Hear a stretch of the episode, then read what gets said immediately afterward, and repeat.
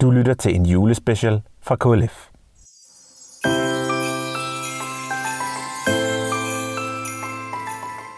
Det er igen blevet december og ikke mindst julekalendertid.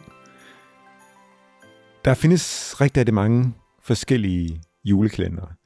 Øh, for et par år siden, der interviewede jeg den tidligere øh, børnevært Paul Nesgaard om den julekalender, han var med til at lave, der hedder Jul og Grønne Skove. Der skal vi høre et lille klip fra det interview, jeg lavede med ham. Men øh, mit problem, det er, at jeg ikke selv set julekalenderen. Den blev optaget, den blev sendt to år før jeg blev født. Men Michael Arndt Laursen, KLF's generalsekretær, har faktisk set den her julekalender. Så inden vi lige skal høre øh, Poul Læsgaard fortælle om julekalenderen, så skal vi høre øh, Michael Arndt Laursen fortælle om, hvordan han oplevede julekalenderen Jul og Grønne Skove. Sådan sagt med, med et smil på læben, men, men det er sådan lidt et juletraume. Det siger måske lidt om det. Men ja. altså, det, det var en besynderlig oplevelse, og jeg tror, jeg tror, øh, jeg på det tidspunkt slet ikke var, var klar til den type julekalender. Det ved jeg ikke, om der var ret mange, der var. Øh, forud for den kom jo en række af, af for mig at se, rigtig, rigtig flotte julekalender og, og meget børne- og familievenlige julekalender. Meget klassiske julekalender. Og så kom den her julekalender sådan lidt øh, uden varsel. Øh, og jeg tror rigtig mange blev nødt til at forholde sig til den, fordi den var så anderledes end alt, hvad vi ellers har set. Ja, ja. Øh, og, og vi skal lige øh, øh, høre, øh, høre det her interview, jeg lavede med, med Paul Nesgaard for, øh, for ja, halvandet år siden. Vi hører den lige her, så skal vi snakke om det bagefter. Jul og Grønne Skove, som var den der julekalender fra 1980, som Lula og jeg øh, fik mulighed for at lave. Det var bare en, det var en julekalender, som var lavet under meget øh, Øh, kan man sige, fattige betingelser. Vi havde næsten ingen tid til at skrive. Vi havde 14 dage til at finde på, 14 dage til at skrive osv. Og ingen penge. Og derfor så tænkte vi, at vi er nødt til at lave en julekalender, som punkt 1 er en julekalender, hvor vi ikke forsøger at lave noget, vi ikke kan leve op til. Altså, vi lader os bare falde ned i et hul i jorden, og så lader vi det være et eventyr under jorden. Punktum. Punkt 2, så, øh, så vil vi gerne være ærlige over for, for julens traditioner, altså de gamle. Og der begynder julen jo ikke før øh, altså lige juleaften stort set. Det er jo kun den kommercielle verden, der har bredt den ud til hele november og december. Ikke? Så vi var bare, vi var bare, kan man sige, vi holdt fanen højt og sagde, der skal ikke være noget jul, før vi nærmer os julen. Indtil da må det være øh, et eventyr, som handler om nogle andre ting. Og det er klart, det virker provokerende. Det andet, der var provokerende, det var, at øh, vi ville jo ikke snakke med folk. Vi var nede under jorden, og vi sendte jo hver dag. Altså, den, den kørte jo forskudt direkte, som det hedder. Så vi, vi ville jo ikke vise os nogen steder, fordi vi ville jo overholde historiens øh, kan man sige, øh, lovmæssighed, at vi var under jorden. Altså kunne vi ikke pludselig gå øh, på gaden eller rundt i DR-byen. Det kunne vi så godt, men altså, vi skulle passe på ikke at blive set. Og det vil sige, at vi ville ikke medvirke i nogen øh, øh, at, at de der artikler, der altid er om, om dem, der laver julekalender, og julekalender. Så vi var der ikke, vi var ikke til at få fat i. Og hvad skal de så gøre, de arme journalister? Så er de jo nødt til at gøre det til en skandale. Altså det er klart, at der var nogen, der ikke kunne lide det, men der var der også mange, der var vilde med Og det, det mærkelige er jo, altså, nu sidder du og spørger efter den, ikke? Det er altså 38 år siden nu. Og du har ikke engang set. Altså, det er jo lige noget. Den, dem, det kommer til at stå på min gravsten. Ja, det, og det er jo meget sjovt, det, det han siger til sidst, at, at, at den her, den her julekalender, det er jo det, som Paul Nesgaard, han er blevet kendt for, og stadig bliver kendt for. Der er jo, der er jo færre og færre, der har, der har set julekalenderen. Altså, det, det, det, den blev jo sendt i, i, øh, i 1980. Og hvad der hører med til historien om, om jul og grønne skove, det er jo også, at det faktisk var en, var en rammefortælling omkring øh, en, en, en julekalender om øh, mumitrollene. Men, men der er ikke nogen, der snakker om mumitrollen, når, når snakken falder på, øh, falder på jul og grønne skove.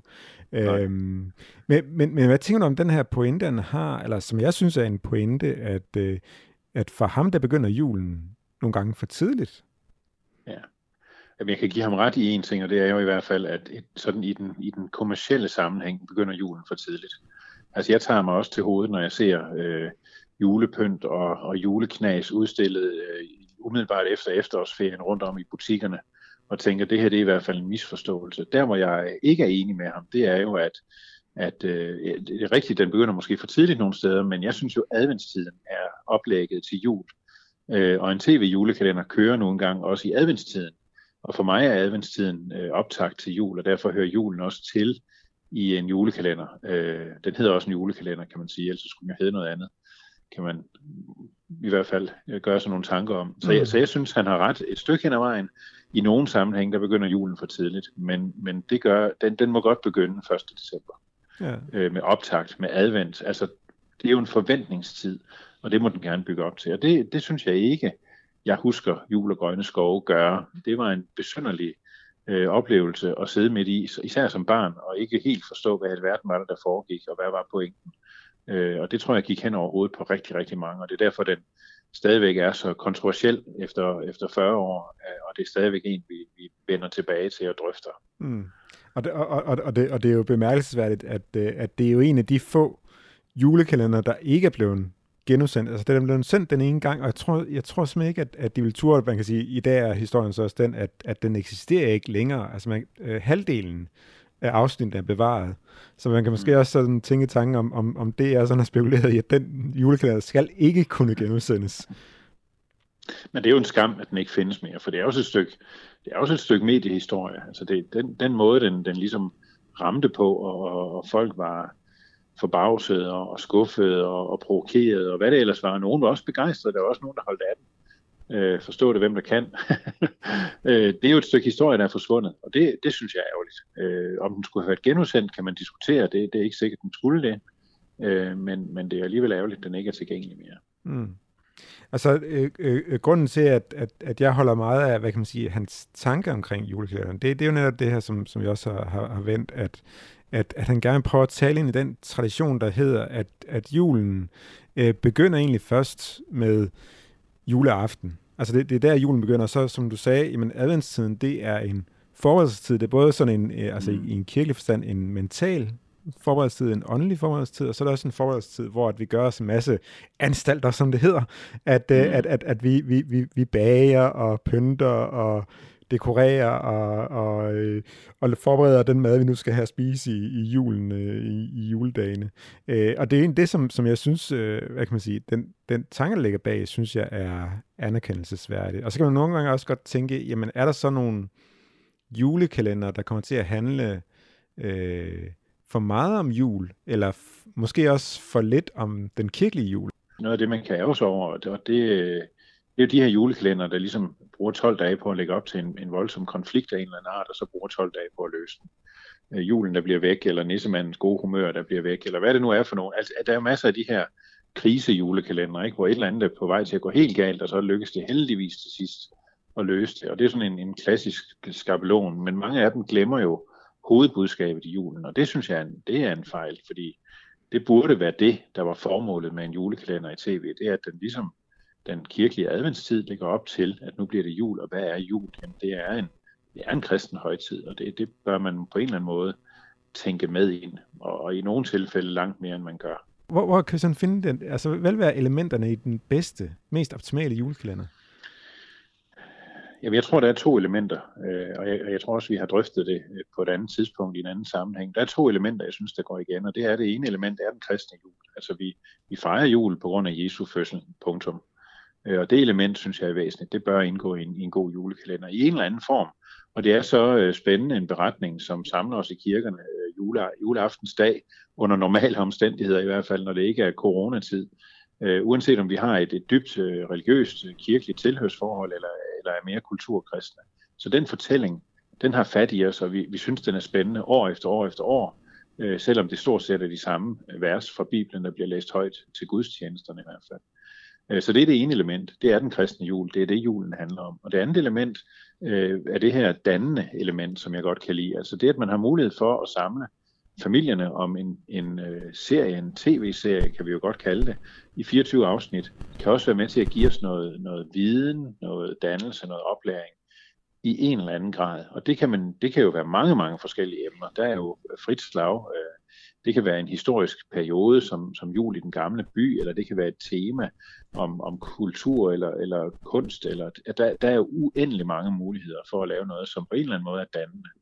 Så for mig er de to elementer vigtige. Øh, og så, så et lille hjertesuk ind i den her sammenhæng, det er, det ville være dejligt, hvis ikke der var så mange julekalender, fordi nu ved jeg ikke, hvor mange er det 13 dage i år, eller sådan noget. Altså, det synes jeg er en misforståelse. Øh, fordi så samler julekalenderen os jo netop ikke mere. Så spreder julekalenderen os. Øh, og så har vi ikke længere den her fælles reference. Altså dengang jeg sad og så så Næsgaards øh, julekalender, jamen det var jo den julekalender, der var. Øh, og, og det var med til, altså det er jo også noget af det, der har gjort, at den har sat sig så dybe spor i vores bevidsthed og historie, for det var julekalenderen.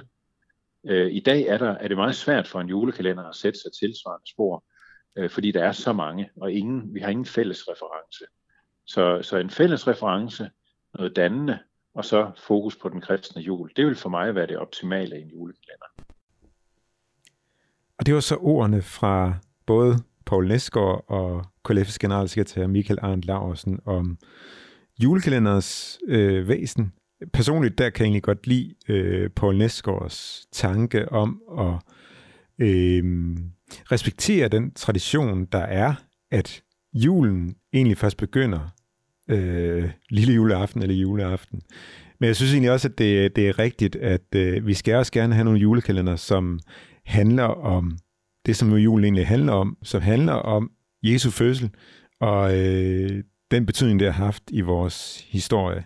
Der ved jeg, at øh, Michael Arne Larsen han er øh, meget glad for den julekalender, som TV2 sendte for en del år siden efterhånden, nemlig Jesus og Josefine, så nemlig er en historie om, hvilken betydning Jesu fødsel og Jesu liv har haft på både vores kultur og egentlig også altså hele vores eksistens. Øh, den synes jeg faktisk er en, en, en rigtig, rigtig fin julekalender. Der findes også andre, der på en eller anden måde tager livtag med øh, et dannelsesaspekt, øh, har, en, har, en, har, en, har en reel oplysningsambition med en julekalender. Øh, der kan man både tage øh, Altidets Jul, som også blev vist på TV2 tilbage i midten af 90'erne, og øh, man kan også tage øh, Julestjerner, øh, en julekalender, der blev vist på DR1 for en håndfuld år siden og genudsendt øh, for ganske nylig. Øh, så, så der findes nogen, der har et, et, øh, et oplysningsaspekt, et dannelsesaspekt, men det er, der er langt imellem dem, så det kan vi kun ønske, at der kommer flere af den slags julekalender. Men det er ordene for mig. Mit navn det er Steffen Vase.